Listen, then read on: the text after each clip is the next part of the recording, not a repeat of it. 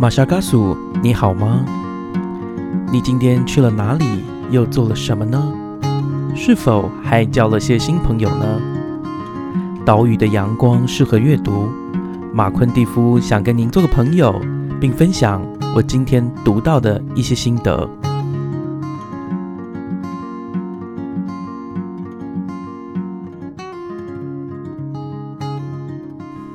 马夏尔克书节目呢，我们在二零二四年的第一集当中有提到，我们会做的很精实啊，我们希望一个精实的读书。那对呃主持人马昆蒂夫来说呢，所谓精实的阅读，代表不只是说我们仔细的阅读而已，而是有时候会挑战一些对我们来说，呃，对我个人来说，呃，相对来说，呃，分享起来难度比较高的书籍。今天要分享的这本书。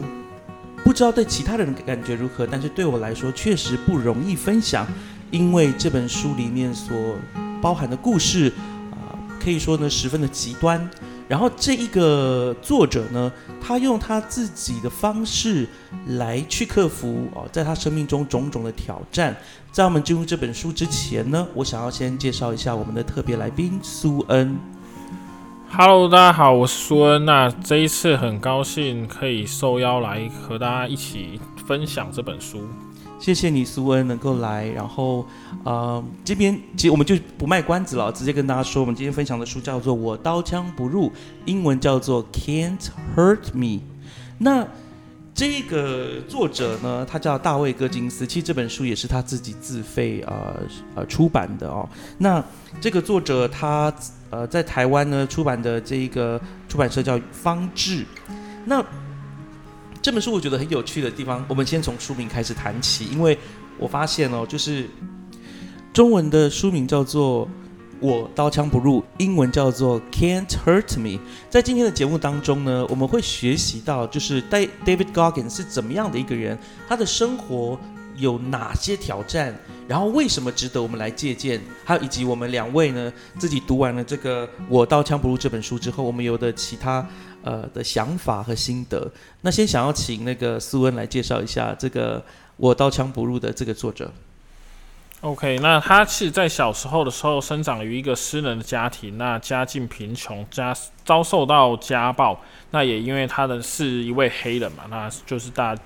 他在学校就备受种族歧视，所以他出生的时候就拿了一手烂牌。其实大概你如果看这本书，你会发现，大概你能够想到一些比较不好、糟糕的遭遇，他大概都经历过。那最后他蜕变，那。在不论在身体或是心灵上都取得了巨大的成就。那最有名的是，他是他之前是海豹特种部队的队员，那也是唯一完成海军海豹训练、陆军游骑兵学校和空军战术管制组织训练的成员哦。那他同时也是呃参加多项超级马拉松、那超级铁人三项，并且创下许多傲人的记录哦。那所以他出了这本书，他就是，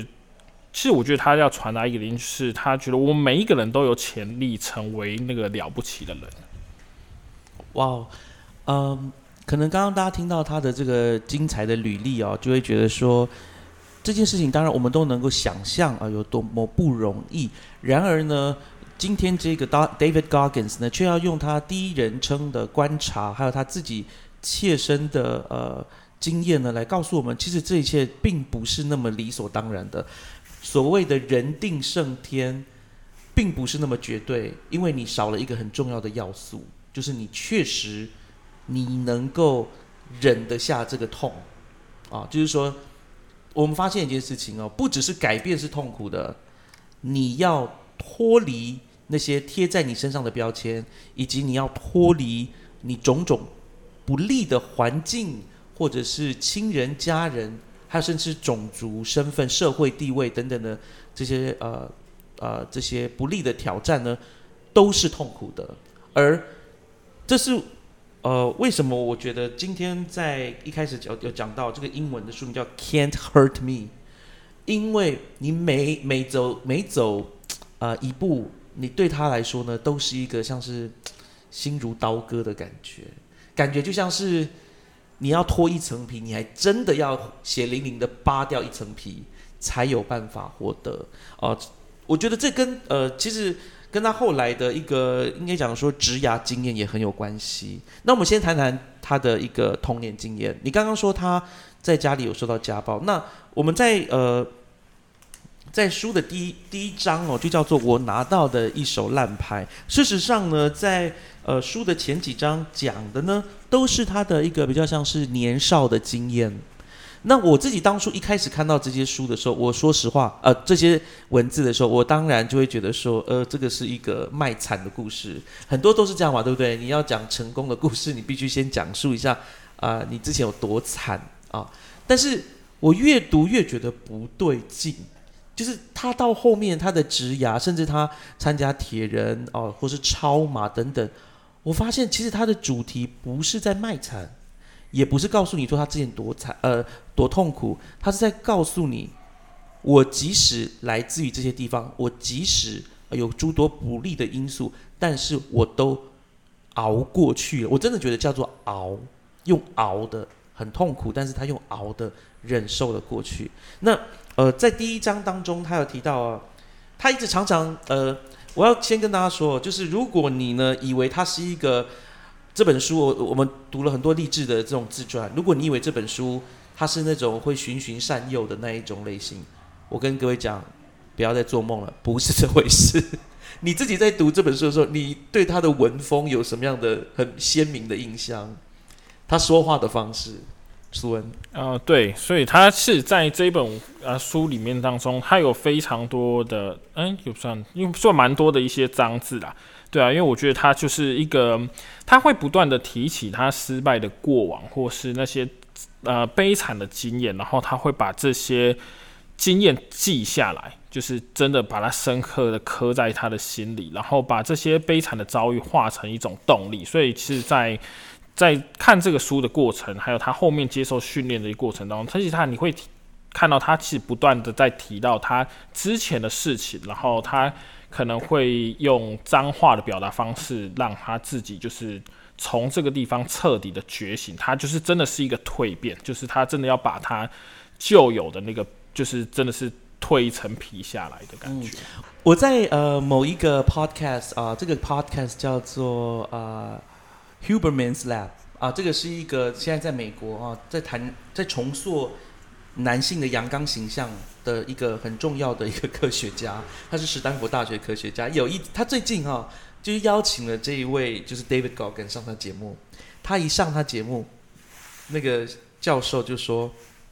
今天的节目当中你会听到很多的脏话、粗话。如果你无法接受，或者是你的孩子太小，你认为不适合听，就不要听。啊！但是他说，呃，他觉得说脏话对人，就是对人特定的人说脏话，他认为是不可取的。但是如果只是针对呃比较呃一般性的议题，然后说脏话，他认为是可以接受的。所以他后来这个节目主持人就说，如果你觉得可你可以忍受脏话的话，欢迎你进来。可见我要跟大家讲，因为我本人就是比较难接受粗话的人。对，我不，我我不是要借此来跟大家说我多高尚，不是，而是我在呃说话的过程当中，如果有人对我骂脏话、骂三字经，甚至问候我妈妈，我都会很没有办法专注在他的讯息。而我在读这本书的时候，这是我最大最大的挑战之一啊，就听到很多的脏话，然后导致我搞不懂说这个人到底是正常人还是有问题的人。对，而事实上我后来发现有很多的访谈，甚至连作者本人。他自己都了解他的这种说话方式，很多人认为他是个怪人，甚至觉得他可能是啊心理有问题的人。怪人不一定心理有问题，可心理有问题的人就是心理有问题。所以他写的书到底可不可信？我在这边我也挣扎了蛮久。可是后来我我我跟各位说，我看了三遍，也不是要跟大家讲说我多么爱这本书，不是，而是我就觉得我在读第一遍的时候呢，我其实可以很快的读下去，但是我真的。我就觉得这个人跟我认识的一般人很不一样，对。一般的励志的人啊，如果说他是一个励志书刊，他告诉你说哦，我怎么样通过，他可能就说哦，就是用运用了什么正向思考法或者什么，没有，他就告诉你说没有，哎，我真的，因为我不会骂他用那种脏话，他他鼓励你的方式就是骂你，简单讲是这样，但是啊，并非是有意贬义，而这是他的一个，我认为这是他的一个表述。应该说攫取到生命力量的一个方法。有的人真的说话骂脏字是口头禅，但我认为对他而言不只是口头禅那么简单，更可能是哦，就是他透过骂脏话，然后去挑战，去去骂这个他所讨厌的情况。因为所谓的 “can't hurt me” 讲的其实正是所谓的可能会 hurt you 的 situation。很多时候，因为我们我们被我不知道苏苏恩是怎么样的人，当我们被伤的时候。大概就两种反应，一就是让它愈合，有的人是二就是被伤了之后就一蹶不振，甚至留下阴影。对，那我认为他的这本书，他其实就告诉我们一件事情，就是再怎么困难，他都不让这些事情对他留下任何的阴影。伤跟痛会留下，但是阴影是他最不喜欢的。对，呃，在这里有没有什么想要补充的呢，苏恩？嗯，我觉得就是。哎，我觉得有很多的时候，我们会觉得说，哎，比如说负面情绪它是不好的，或是会觉得说，哎，那那些啊那些伤或是那些痛，可能我们尽量是可能去忘掉它，或是去避免它。但是我觉得这本书给我们的感觉是，就是正视那些伤口，看待它，你才能够去认识、了解你自己到底有多么的不足。然后也因为这些伤口，你才有足够的动力跟那个燃料去让自己去改变。而就是你每次在做一些改变跟进步的时候，动力来源其实反倒是来自这些伤口。这些伤口是带给你巨大的能量，而不是这些伤口让你觉得哎产生了阴影，你会畏惧，你会惧怕。当然，这个主角在书中他也有惧怕的时候，他也有怀疑的时候，但是。他总是会弄这些，就是这些痛苦，然后这些之前所受过的这些折磨啊，这些挫折，让他有更大的力量去迎接下一个挑战。我们就讲一些基本的挫折哈，就是他人生当中，我我我认为一个失能的家庭是一个人当是一个人在一生当中能经历过最糟糕的事情，因为你没有一个好的家庭，你等于没有一个成为一个完全的人。的机会，我我我自己是敢这么大胆的断言。如果你没有一个好的家庭或所谓的亲情系统，你是很难成为一个完整的人。因为我们人呢，其实就是包含了如何去爱、去关心。你从来没有人去这样关心你、去爱你，其实你很难啊，就是变成一个完整的人。那在他的这个过程当中，他其实有一个哥哥啊，他从小是哥哥，他妈妈跟爸爸。这样子，那爸爸是一个有一点就做违法事情的人呐。对，家里其实一开始他妈妈跟他还有哥哥跟爸爸住在一起的时候是还好的，就是家境是还不错，他妈妈还可以买皮草什么的，就因为是黑人家庭嘛，然后还算 OK。只是说妈妈常常被打，常常被贬义，他这让一切这这些事情都看在我们的小小的 David 啊小大卫的眼中。然后呢，他后来有一天就忍无可忍，对，甚至爸爸呢有一次就是甚至拿着枪哦，就是生气，然后拿着枪指着他，对，然后他也知道，就是如果再这样下去，他可能会被轰掉。大家知道，在美国，就是这种很 hardcore 啦，你的生命就是常常身边都有枪，你的爸爸可能有一把枪，随时可以轰掉你啊。那后来他的妈妈也是受够了，就是。被家暴的一个状态，所以后来就选择离开，带着两个孩子离开。后来最后呢，哥哥啊，他不是有哥哥跟他一起跟妈妈一起逃吗？后来哥哥在好像半年不到还是左右，就回到爸爸的身边，所以变成他跟妈妈相依为命。而且妈妈那时候真的是身无分文，然后感觉好像就是要应验他爸爸啊，到当初对他说的，就是你是个没有用的女人啊，没有我你活不下去。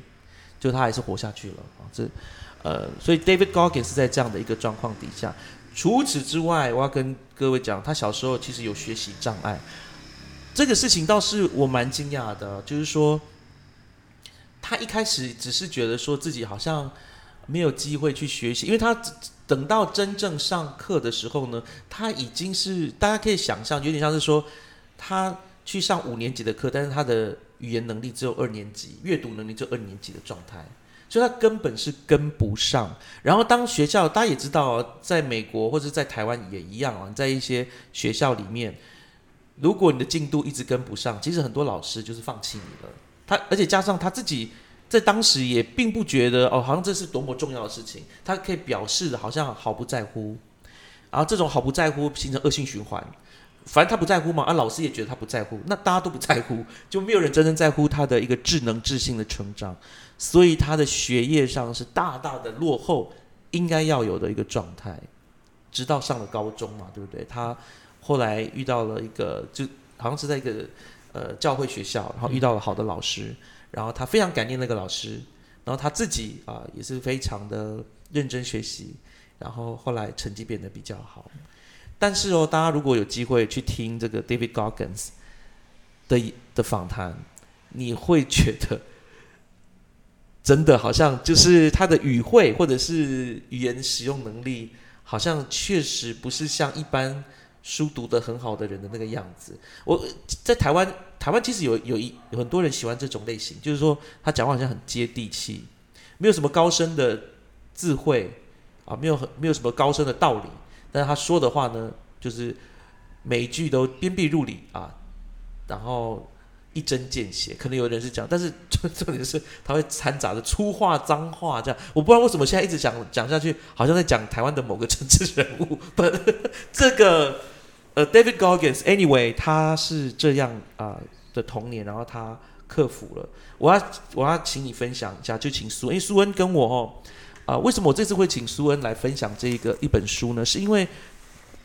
苏恩他其实，哎，所以你要不要讲一下？就是你有没有从事这种呃呃这个这个叫什么？就是比较剧烈的运动的经验，参与这种剧烈竞赛或是运动的这些经验。哦，其实我以前算是很疯马拉松，然后就是从也是从半马，然后到全马，然后。也有也有参加一些自行车的挑战赛，像是有骑过五岭，呃，双进五岭啊，一日北高等等。那其实我觉得在这个运动的过程当中，其实我一开始当我还没有看这本书的时候，我觉得运动这件事情是带给我一种很正面的能量，甚至我能够非常非常享受它。虽然当然过程当中有很多辛苦跟就是辛苦的地方，然后也因为这样，其实我常常在。呃，跑这些比赛的时候，就是，嗯，有受过蛮多的伤，对，那就是一直让他就是呃伤了，然后好了又继续，然后之后又受伤，一直反复的，呃，算是反复的受伤了，对，所以我其实，在看待就是在看这本书的时候，我也感觉到，就是，诶，我可以，嗯，虽然没有办法完完全全去体会那种感受，因为其实他，但他做的。我觉得真的不是一般人能够做得到的事情，但是我觉得我可以去了解他那种就是想要突破自己，就是往自己就是往死里逼，然后让自己的就是逼出自己的潜能，看自己到底能够做多少，到底能够跑得多远，到底能够跑得多快。因为我觉得在我呃之前喜欢运动的时候，其实我也是这样的心态。对好，谢谢苏恩哦。其实我觉得今天苏恩呃受邀来讲啊，我我其实，在等一下比较中后段的时候，我希望你可以分享更多，就是你能否去 relate 啊这些一些一些呃状态。不过，我想在讲他的童年之后，必须要谈先谈一下哈，他就是呃他跟女性的关系。其实这是书里面比较少谈到的。我呢就是很好奇哦，因为我如果其实他在书里面都已经讲了很多了嘛，哈！如果你真的那么好奇这个 David Goggins 他的一些丰功伟业啊，或者是说他怎么样克服，在书里面就讲的非常好了。说真的，我们我们多说呢，也只是帮他说话而已。所以我们今天会比较延伸出来谈。我第一个要延伸出来谈的就是他的感情，就是他自己在啊，其实，在。他对两性的一个处理当中，我认为他是比较保守的。当然，他的保守可能有很多原因。一啊，因为牵牵涉到第三人，就如果他的书写太多关于他以前的情人，那可能就不 OK 啊。如果对方不喜欢，不 OK。但是另外一方面，我自己个人认为，他好像是有意的在避免这件事情。情感一直是他的软肋，对，然后。你会在书里面有提到，呃，例如说我刚刚说 Terence 啊，就是他的哥哥，后来不是就跟爸爸去了吗？然后他说他其实跟哥哥就几乎是形同陌路了，因为他就跟着妈妈，他就是妈妈的守护者，妈妈是 boy。结果到最后，哥哥后来出了大事，就是他哥哥的一个女儿过世，已经是十几年后了。然后女儿，他的女儿那时候已经是就是一个女青年了，然后出去跟家出去玩，然后却被发现死在自己的车子里面。然后家人呢，就是 David Goggins 透过妈妈知道哥哥家里发生这样的惨案，所以他就过去去支持他，然后看到彼此给他拥抱，然后给他必要的支持。这是书里面我认为在情感上面相对柔软的部分，然而这个部分几乎是全部了，就是他在情感的表达里面。所以这这又让我觉得说，David Goggins，我觉得大家在读这本书的时候，啊、你可以去思考一下我现在的预设。我自己个人认为啦，他写这本书的时候，他的口吻真的就像一个士官长对他的班兵在说话，因为他他后来当兵嘛，对不对？都是什么海豹特种队的，大家知道海豹多难进吗？他的那个呃，他的那个特训之严酷是会死人的，而且是还蛮常见的。他的严酷到那个样子哦，他所以那个 David Goggins 自己说，他觉得会进到这个海豹特种部队都是怪咖，都是怪胎，是他自己讲的。对，正常人不会想要进去当海豹，但是我我有认识正常人呐、哈，去当海豹，他纯粹就是他就是爱国嘛，美国人就是这样爱国主义啊。然后我认识的这一位，他就是 很喜欢上教会，然后他就是很喜欢，他就是他就是觉得他要呃为国捐躯啊，所以他就去海豹，而他也后来确实通过了。对，但是我要做的事情就是说，除了那样的少数之外，大部分的人都是蛮特别的。好，那接下来我就想要问苏恩啦，就是说我们刚刚说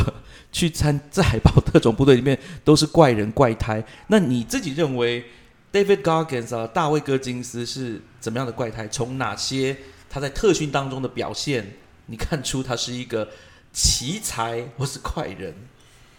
我觉得最让我印象深刻的是，其实他在接受海豹呃特种部队的训练的时候，他是到第三次他才正式通过那个训练。对，对，那其实前呃第一次跟第二次都是因为受了很大的伤，所以他不得不退训。那到了第三次，其实他知道那是他最最后的一次机会。嗯他但是他在第三次的受训的时候，他的胫骨，他双腿的胫骨骨折，就是有产生裂痕。然后那时候训练还有大概二十几周，然后所以其实是可以很难想象，就是还有二十几周的训练期，但是你现在的你的骨头已经出现裂痕了。然后他那时候他形容就是他每走一步路都会感觉到疼痛无比，然后他弄就是弄胶带、弄绷带去固定他的腿，然后穿两层袜子，然后他就是觉得这是他人生的最后一次机会，他就是赌上他的命，他也要完成。然后我觉得另外一个让我很印象深刻的就是，我先插个话，OK，让我觉得他真的是把自己的身体当做一个机器耶，就是因为你知道美国人很多时候他们都会开玩笑说什么东西坏了就用胶带把它贴好，连自己的胫骨断了，没错没错，直接用胶带就觉得可以把它贴好，嗯就是完全的用自己的精神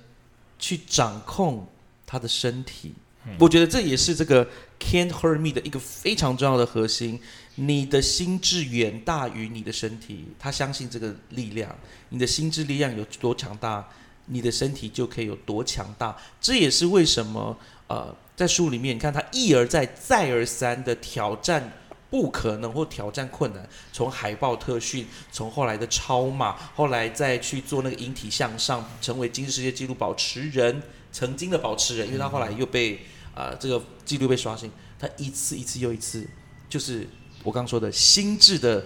潜能决定了你今生的能量有多少。那你要再讲另外一个，你觉得他异于常人的地方？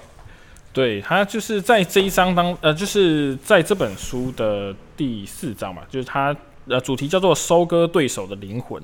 对，就是其实在他海豹部队是训练，其实我们可以知道，就是海豹部队的每一项训练听起来都非常的恐怖哈，都不是一般人能够很轻易做得到的。但是他给我的感觉就是，可能教官叫他做到一百分，他会做到两百给对，可以给那个教官看，他会让所有认识他的人哑口无言。然后他进入海豹部队，其实他有一个目标，就是他是以第他要以第一名毕业。对，就是他，就是他会让你觉得，就是他强大到，就是你会觉得很恐怖，你会害怕他。对对，所以他就是在收割每一个人的灵魂，他要让每一个看到他的人都产生那种畏惧，就是对他的那种崇敬的心。其实我在呃，我鼓励大家去看一下哈，就里面的第四章，刚刚呃苏苏恩讲到关于收割对手灵魂这一章。确实哦，就是你在里面的时候，你就觉得很 dramatic，就是非常的戏剧性。那个不断给他很困难的指令的那位教官叫做肖郎，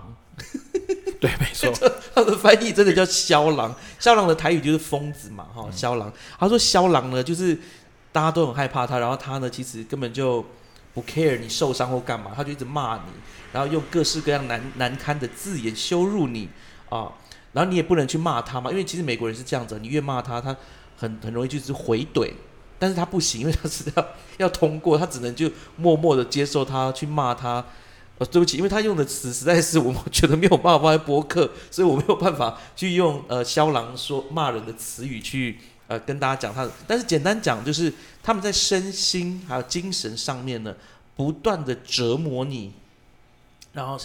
而且要你完成指令。啊，这是最最困难的。然后那个，我刚刚其实，在私下我跟苏恩讲，他说，这个收割对手的灵魂，他的要旨就是人家跟你要百分之百，你还给他百分之两百，吓到他。就这个给你，因肖朗因是很疯狂的人了嘛，对不对？可能叫你背一个两百公斤跑来跑去哦，在沙滩。哎，我告诉你，在沙滩上走路很累。但我不知道大家有没有去在沙滩上奔跑的经验，真的跑一跑。小腿就要炸裂，他们要跑好几公里，而且确实很多人都在那个环节放弃，对，因为他们跑完之后可能又要下海，然后搬着什么艇，哈，就那个艇非常的重，而且他们要唱歌，哦，就是他在里面形容，就大家有没有看过那个军教片，或者是呃探索频道什么什么精兵什么什么的，就是那种特级这样子，然后看说呃特种部队说，或是台湾的蛙人啊怎么受训。在里面就是那个样子，只是更残忍哦。在里面确实那个，我觉得能够容忍那些痛哦，忍受那些痛，然后活下来的人，真的每一个人都是很厉害的人。就他们的身心能够在巨大的压力底下，因为呃，他有提到，就是他们在这个海豹部队在做特训的时候，他们就会有所谓的震撼教育，就是。那个火光、火药，真的就给你炸给你看、炸给你听，不让你吓尿的，你知道吗？那是非常可怕的。我自己很难想象，我会在那个情况下会不会想要继续？因为最近是过年期间，我连小朋友放水源一样我都 很害怕，想要把耳朵捂住，他们无法捂住，他们就必须按照指令哦，在固定的路线奔跑，而那就是为了要吓他们，然后激发他们潜能的这个训练，然后。我觉得这个 David Goggins 在某种方面哦，很多的长官会觉得，哎呀，这个是个很皮的人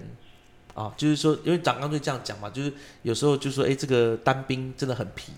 然后我要挫挫他的锐气。可是 David Goggins 他的想法就是，我不是皮，我就是要让你知道，我不会输给你。因为当他有这样的想法的，他是认为了哈，他当初一有那样想法的时候，突然他的力量不知道从哪里就跑出来了。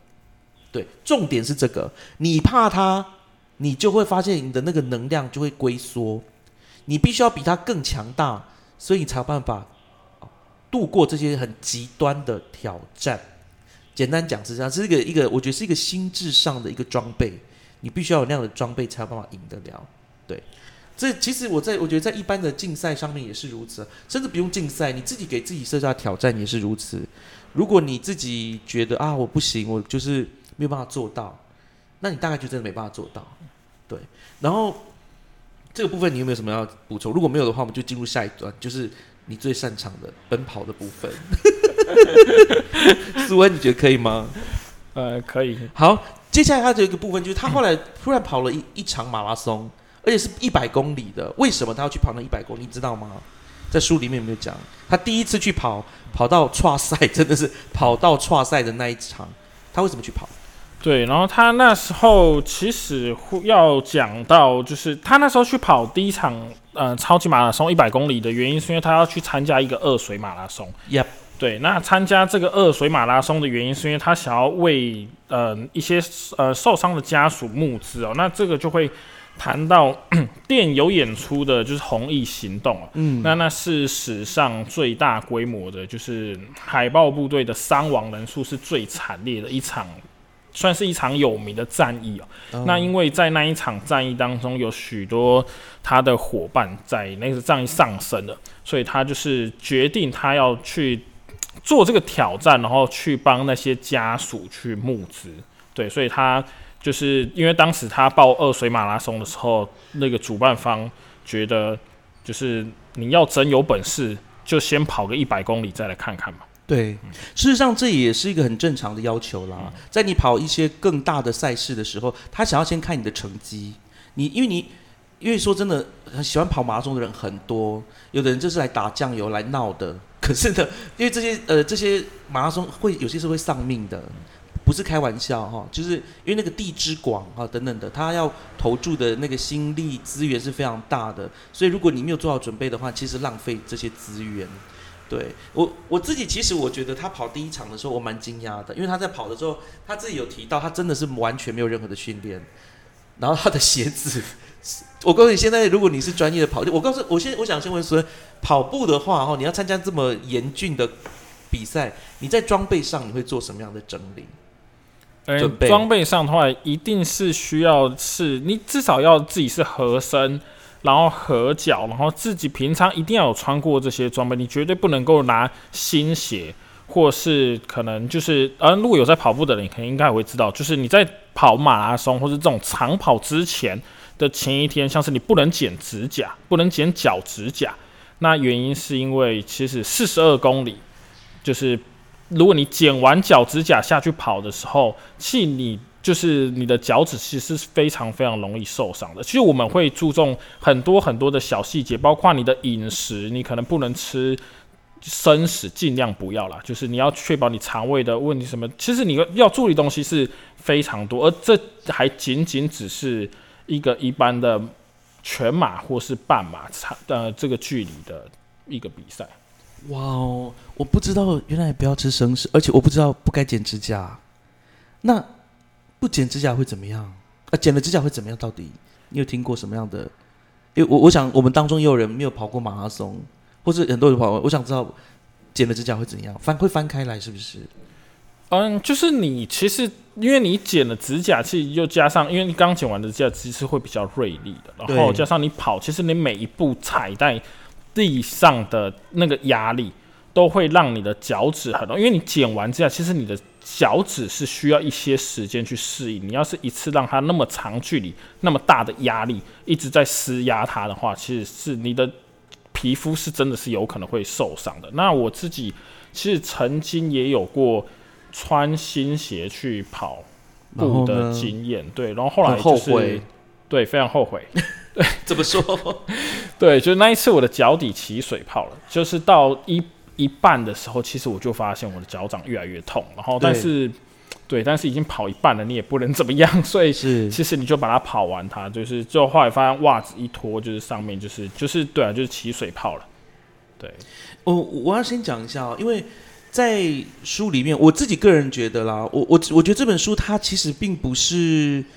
呃，会让觉得很难读，并不会，而且它相反的，它会让你很着迷于他所写的那些血肉淋漓的一些细节，对，甚至到一种身心灵解离，哦，就是你好像到了另外一种状态的。这边有一个描述哈，他就是他第一次跑那个跑步的时候，他真的是没有任何的训练。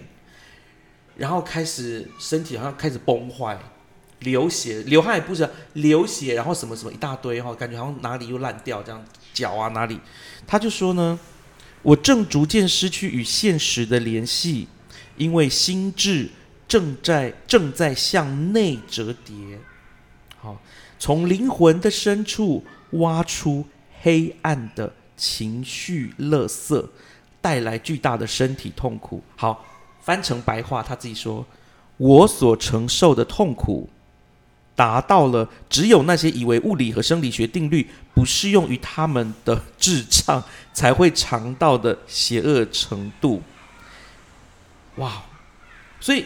你自己在跑步，因为我我真心觉得啦，你在挑战自己身体的时候，我有一段一一度时间我没有跑过全马，可是我一度时间为了要去跑马拉松，你当然就要不断的累积你的里程数嘛。确实有时候累积到一定的时候，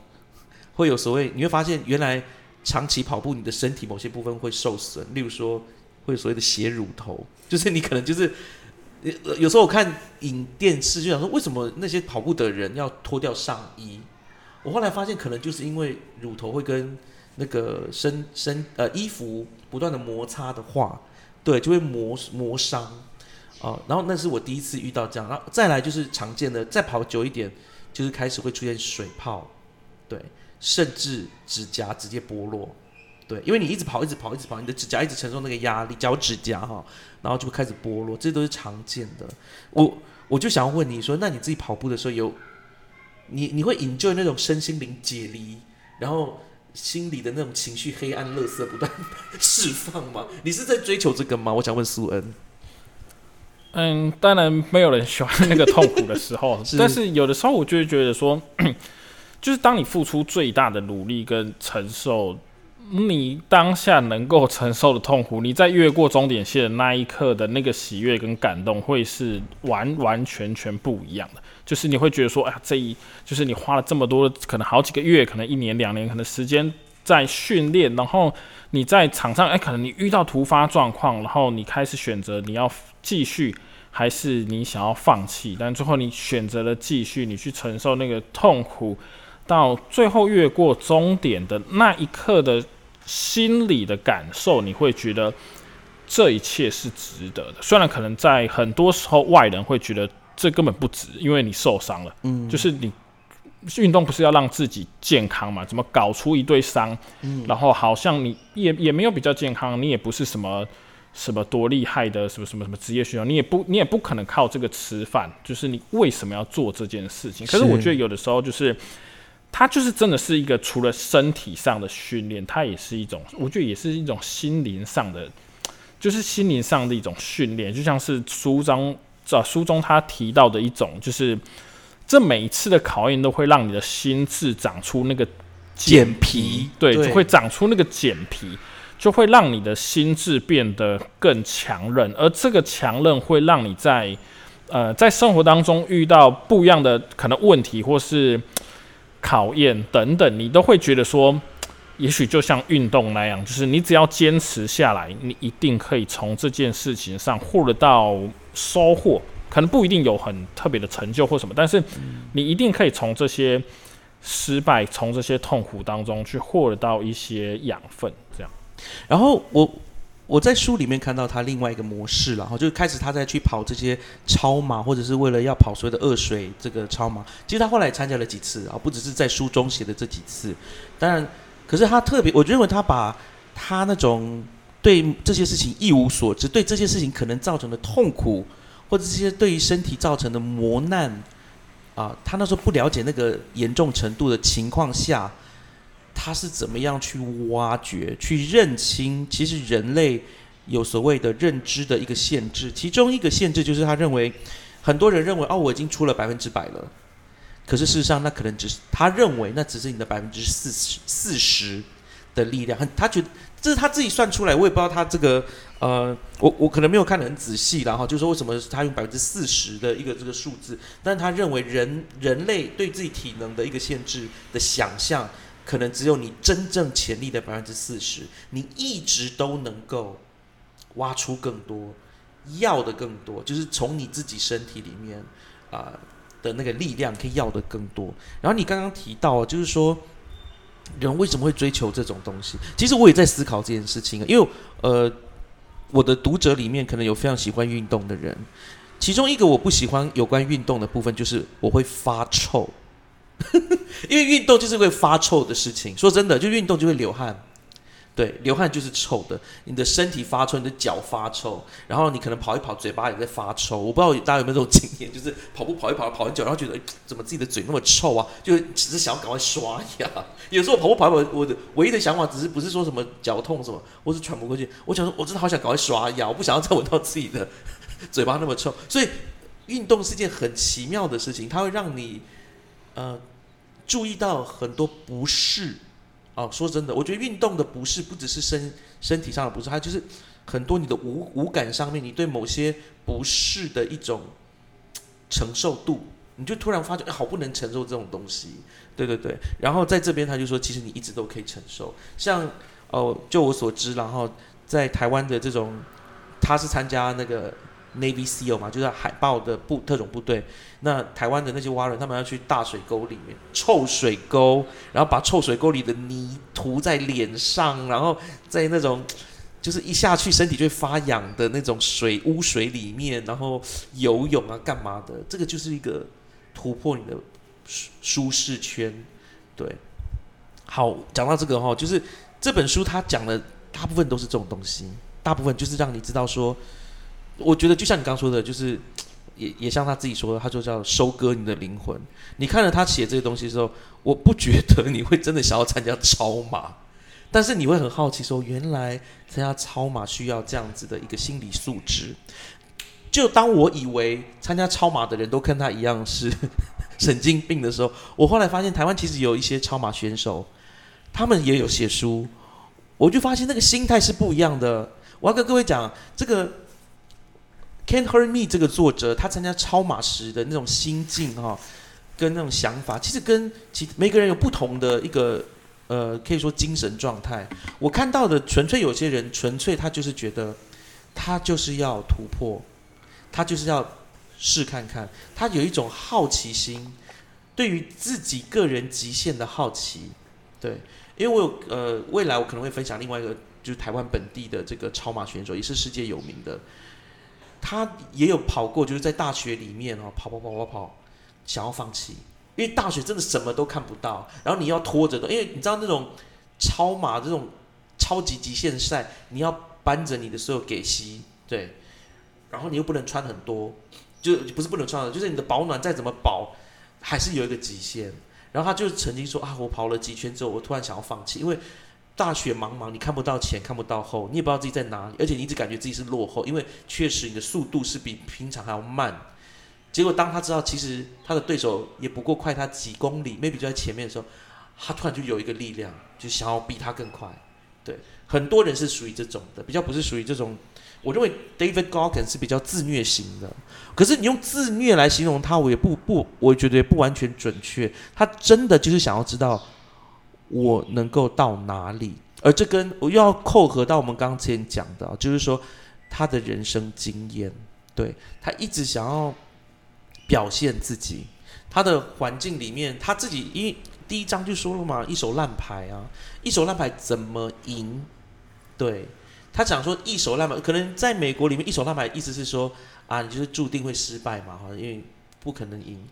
然后对他来说，那他自己要重新定义他的。胜利人生是什么？可能就不是牌了，他可能用别的方式去胜利。那在今天节目其实到这边已经呃快要到尾声，我想问一下呃苏恩，你还有没有什么其他针对这本书你想要补充的点？嗯，我觉得一个很重要的部分，我觉得在看到这本书的时候。呃，虽然我觉得不不是每一个人，或甚至应该大部分的没有办法像书中的作者做到这么样的极端了，因为他其实每一次的挑战都是受到极大的创伤。我说是身体上面，身体上面受到极大极大的创伤，甚至是有可能到丧命的那种程度了。那我觉得是一般的人可能。不不需要做到这样，或是可能也可能没有办法做到。可是我觉得其实是可以学习他的精神，嗯，因为我觉得他的精神会让我们觉得说，诶，我们是不是能够做的更多？我们是不是能够去做的更好？我们的极限，因为我觉得就是我们的极限是我们自己定义的嘛。那我很喜欢书中一呃的一句话是说。人生就像是一场心理游戏。嗯，对，他说，因为他在挑战那个引体向上世界纪录的时候，就是他，他其实也中途有失败两次，他到第三次的时候成功。他第三次的时候，其实他过程还就是在那个还没有到完成的时候，其实他当时也是又又就是心灵身体都备受煎熬，但是他告诉他就是这个目标已经属于我的了，就是他会让这件事情成为。就是他一定，他必然会发生的一件事情，只是时间的问题。所以我觉得他的那个精神是，他永远不会去畏惧，会或是去退缩，而他觉得这个目标他拿定了，就是再来就是时间的问题了。他的心已经到达那个终点了，再来就是他的身体要花多少时间跟上他的心，越过那个终点线了。那我觉得其实。对啊，就是人生真的在很多的时候是这样。就我觉得不不论是在运动，或是在可能创业，或是在经历各种挑战的时候，我觉得都是一样。就是可以看到很多很多在可能世上很多成功的人，他们也是这样，就是他们有那种不畏惧的心，而他们随时在等待，就是那个机会来了，他就抓住，他不管他就是不顾后就是后路了，就是我就是要这个机会，我要定了。对，那也因为这样的态度，其实我觉得他才能够真的最后他真的是一位成功者。对，如果他当时诶，他畏惧，他他有一点点迟疑，也许这个机会真的就是别人的。我觉得你说的非常的好哦，就是说，呃，其实，在他的这本书里面，他他也有让我看到他的一个成长曲线。他的成长曲线不不只是所谓的体能的成长曲线，而是心理素质的成长曲线。因为他已经经历过了呃海豹呃这叫什么海豹特种队的这个训地狱周的训练之后，他的心理耐受力更强，然后他也会把他呃克服了困难的事物所带来的这种记忆，或者是那种小小的胜利感，就会储存起来。所以上次下一次他遇到呃类似的，或者是他觉得非常困难的一个目标的时候。他就去思考，他以前做过，他可以做到。那这也是他的书里面要传达的这一点呢。那我刚刚我另外要补充啊，就是说，他自己后来也慢慢学会，就是因为他从前面几次就是几乎什么都没有准备，甚至穿人家的二手鞋子啊、衣服啊，然后只带了几个水瓶就去参加超马，这种夸张的行径，说真的，这就是门外汉，然后就拿命去拼的一个状况。到后来他妈妈发现说不行，如果我真的要跑完这个这么难的二水。挑战赛，那我一定要先去练跑一哦，去练跑；二就是自己看看自己在那种呃，就是极端的气候下，因为大家知道这种什么什么超马，很多时候都是什么是冰天雪地啦，或是沙漠地带啊去跑，那他自己就要先去练习啊。美国因为很很大了哈，有沙漠区有什么，他可以做这样练习。可是台湾可能比较困难，但简简简单来说，呃，他慢慢了解到说，哦，有困难的事情没错。但是我们也可以做一些准备，对。然后有些可即使你做好了准备，有些目标还是非常困难。那这个时候，或许啊，这个 David Goggins 提供的这些心智工具就能够帮助你这个样子。然后我自己呃，在里面哈，我我觉得大家可能会有兴趣，就是他在减重这一块，嗯，对，减重这一块，他真的是用。非常嗯严苛的方式，让自己在好像不到四十天吧，还是几几天，然后大概三个月，三个月，对对对，要瘦下四十公斤，嗯，对，就大家可以想象吗？我我当然一般，你看我自己都觉得不可想象，可能感觉他这样瘦会死，可是他就是他不管了，因为他那个时候为什么他要做这种极端的事情呢？就是因为他要去报考呃报名这个呃海豹就是特种部队要去受受训之前，他需要受到推荐。可是因为他的体重太胖太重了，也不要讲太胖，他去去报的时候很困难。对，然后我我再讲一次，就是他另外的好，另外这是其中一个，就是在几乎是不可能，大家觉得有害，就是他的那种程程度哈，就是几乎到大家都觉得很有害，去挑战对自己真的是一个到会伤害，然后觉得不太行的一个挑战，他都做到。然后另外一个挑战就是，他不是后来第一次去跑马拉松吗？他那个时候，其实大家要注意一下，其实跑马拉松的选手都不是那种健健美教练的身材。可是如果你是 Navy SEAL，你是海豹特种部队，他们就喜欢那种大块肌，对，就要肉，然后人又高。可是他去跑的时候，他发现他那种身材就是肌肉棒子的身材，反而让他气喘吁吁，跑得比女生还慢，对，有这样的一个部分啊，就是说配配速比较困难，对不对？其实其实这也是真的，就是说我后来发现，其实各种呃，我不是运动专家，但是我后来发现，真的有所谓的那种运动生理学，某你为了要做你在某个运动的某些顶尖的时候，你会发现你有怎么样的身材的条件，那个运动你比较容易做得好，对，所以对其他的那个。超马选手来说，他真的算是巨人型的选选手，他真的非常高，对，非常大只。但是后来慢慢跑了几次之后，他身体也开始瘦下来了，然后更适合从事这样的活动。还有一个不可能的东西，就是呃，我们讲的好像就是他是一个体力很好，然后身体一直都很健康，然后只是喜欢自己把它搞烂。不是，他其实身先天上，他后来发现自己心脏就有一颗洞。对，其实他是一直不适合做这种运动，但是他跑了几次超马之后。才发现有这个问题。另外，他的身体后来发现他的红血球是属于镰刀型的那种红血球，也就是说，如果过度运动的话，很容易会造成肾衰竭，也就是肾整个会失去功能的这样的一种呃有这种体质的人。而他竟然也跑过好几次超马，然后等等的。所以，呃，我觉得如果各位对于这种我们认为像超人。想成为一个超人是怎么样一个想法？你可以看看《Can't Hurt Me》这本书。当然，你也会跟我呃一开始读这本书的时候，甚至到现在，我都一直有一个疑惑，就是说，到底我能不能相信他说的这些步骤？因为他很贴心的哈，就是呃，不只是告诉我们他多痛苦，而是他有告诉我们一些他长期以来他自己用的一些我说的心智小工具。帮助你可以透通过的那小我今天看你时候觉得很简单，可是或许等到真的遇到困难的事情的时候，这些看起来简单的建议，说不定真的会发生伟大甚至奇妙的功效。这是我这样想啊。然后另外一部分是有人像刚刚苏恩就说：“诶，这本书写的这么极端，到底写给谁看？因为一般人不会去跑到什么脚烂掉、差点截肢或之类的嘛，没有人说想要这么做。”或许我我认为啦，或许除了收割读者的灵魂之外，或许这本书确实是给那些觉得他的极限无法突破的人。对，你，所以他说一手烂牌嘛，你的极限就是你的身体不好嘛，啊，你就是有什么基因的问题嘛，然后你偏偏就是你的老婆就是不爱你，然后或者是你交不到女朋友或之类诸多此类的这种限制，他就告诉你说，这种限制也是可以突破的，对。然后我的我个人需要做一些小小的啊，不要说批判，然后就是评论，就是我觉得这本书可以做更好的地方是，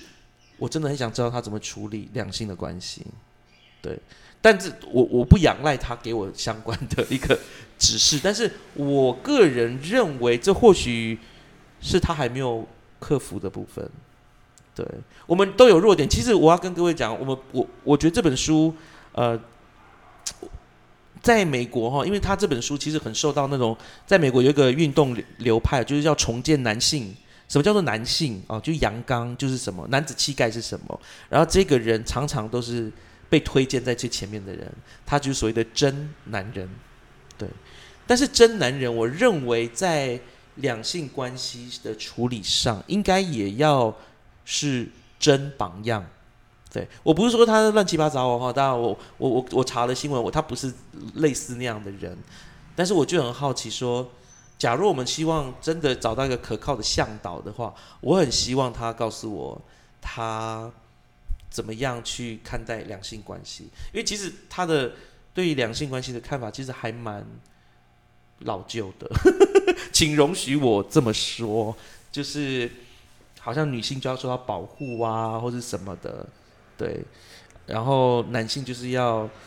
就不怕痛、勇敢、硬起来之类这样的一种想法。对，所以刀枪不入嘛，因为你很硬啊，就是怎么都攻不都攻不破啊，怎么的。但是，嗯，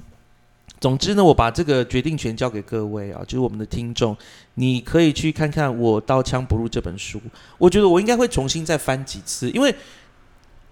我不可讳言。的说，我确实在里面感受到一种力量，一种很坚强的力量。然而，我觉得在某种程度上，我还没有办法完全消化那种力量是要怎么汲取。即使他告诉我们几个他认为的心智小工具，但我仍然认为那些小工具跟他的真正的力量来源好像还是不一样。我觉得最重要是，我现在最粗浅的感觉是，我觉得他就做了一个决定，他要面对自己的所谓的限制，而且他总是要告诉自己，他绝对可以做得更好。有这样的心态，就是成长的心态，而且是超越的心态。成长还不够哦，真的要超越。他怎么样超越？我认为那个力量呢，是你看这本书自己亲自读，他会感受到的东西。对，那我很感谢苏恩今天来哦，因为他也是一样。我发现，呃，喜欢这种马拉松啊什么的人，其实他们这些运动员呢。都是比较安安静静的，比较不太讲话，可是他们就默默的就跑了全马、超马，然后做了一些很夸张的事情。对，那啊，我真的非常感谢苏文。不会不会，谢谢你的邀请。对我，我要需要你发声，要不然大家以为说我是用剪接的，觉得说你到底有没有在听？就我们是不是在同一个节目里面？Yes, we are。那我们的马夏尔科书就到这里喽。然后欢迎大家，如果有任何你有读过我《刀枪不入》这本书的人。在我们的呃呃 Facebook 的粉砖留言，然后或者是用我的信箱留言给我，然后我们很乐意去做这样的意见交流。那今天呢，我们就先祝跟大家就是祝一个二零二四加油啊！二零二四到我不知道这个节目会未来会放在 平台上的二零二四到二零一零零吧，二一零零，哎，对，二。两千一百年哈，其实我觉得这个节目应该可以到那个时候，然后大家都可以继续挑战自己，然后实现不可能。我们今天节目就到这里喽，拜拜。拜拜。喜欢我们今天的节目吗？欢迎各位听友能够到 Spotify、Apple Podcast、Google Podcast 或 Sound On 聆听我们的节目《马夏尔克书》，并且在 Apple Podcast 上给我们五颗星的评价。当然，如果各位还有其他的，意见或者是很好的想法，也欢迎到我们脸书的粉砖以及 Instagram 上面的粉砖留言给我们，我们很期待获得各位的反应跟回响哦。我们就下次再见喽，拜拜。